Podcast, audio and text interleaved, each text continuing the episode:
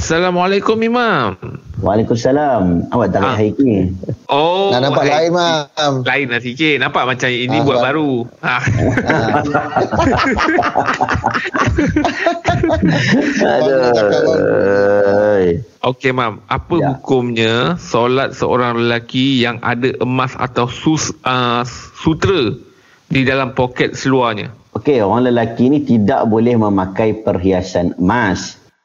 Okey, clear ha? tidak boleh memakai perhiasan emas.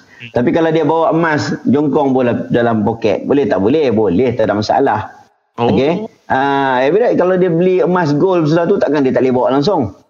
Eh, Yang tak boleh tu adalah memakai sebagai perhiasan, gelang, rantai, tunjuk ke orang pula dan sebagainya.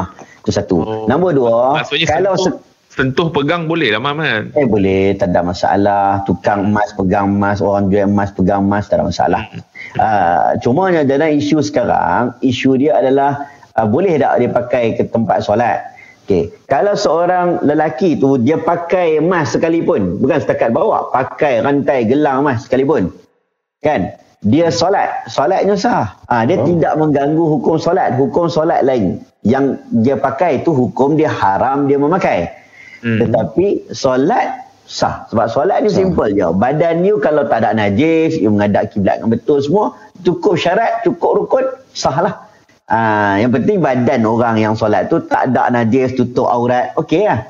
Kan? Ah, kalau dia pakai benda-benda haram, dia pakai baju je, pakai baju curi, ah, sah solat, tak ada masalah. Pakai emas, ah, rantai ke apa, sah solat.